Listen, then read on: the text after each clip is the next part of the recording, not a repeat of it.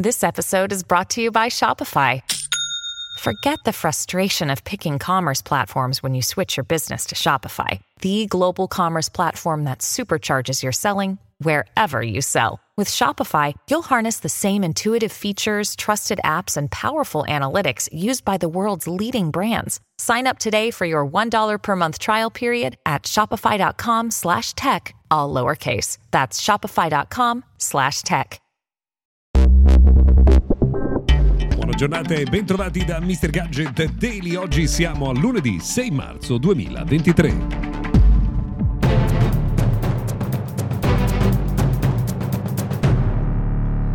Buona giornata dunque bentrovati all'appuntamento con il mondo della tecnologia che oggi si apre con eh, un eh, tema molto interessante che è quello della conquista dello spazio. Noi sappiamo che ormai eh, da qualche tempo, è passato ormai qualche anno da quando questa operazione è cominciata, Elon Musk con la sua SpaceX sta distribuendo migliaia di satelliti geostazionari a orbita bassa per la copertura del globo terrestre con un segnale che permetta di navigare in internet direttamente proprio dallo spazio. Ebbene, i cinesi hanno deciso di creare un progetto eh, opposto e contrastante con il lancio di ben 13.000 satelliti. Questo per impedire che Elon Musk possa occupare tutti gli spazi disponibili e per avere degli strumenti che all'occorrenza potrebbero anche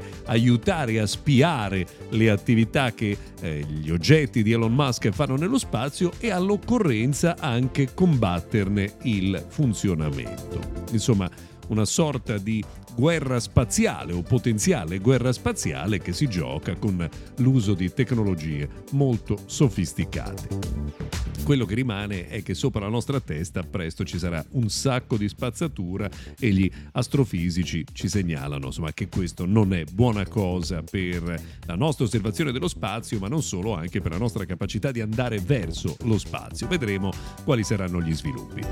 Um, c'è un um, argomento che torna di nuovo alla ribalta che è quello dello speed eh, il sottosegretario Butti che si occupa di innovazione nei giorni scorsi ha ripetuto ancora una volta che la carta d'identità elettronica è una soluzione migliore e quindi insomma si addensano ancora nubi sullo speed. Eh, quello che pensiamo, lo abbiamo già detto più volte, eh, quando un servizio di identità digitale viene usato da 33 milioni di persone, è corretto immaginare un'evoluzione, è corretto immaginare un servizio più completo, ma buttare via quello che già c'è sarebbe una follia totale tanto più che qualcosa di simile allo speed dovrebbe arrivare anche dall'Unione Europea. Ursula von der Leyen infatti ha parlato ancora una volta dell'identità eh, digitale elettronica, insomma dell'Unione Europea che dovrebbe eh, a breve essere costruita per tutti i cittadini eh, dell'Unione. Quindi insomma il concetto di speed piace e si potrebbe estendere, vedremo insomma quali saranno gli sviluppi anche eh, da noi in Italia. Eh, Mark Gorman che ne sa tantissimo di cose che riguardano il mondo di Apple è sicuro l'iMac arriverà nel 2023, la fase di sviluppo ormai è molto avanzata e a differenza di quello che dicevano molti, cioè che Apple stesse per abbandonare l'iMac, nella seconda seconda metà dell'anno eh, troveremo la nuova versione di questo popolare computer. Non ci resta che attendere.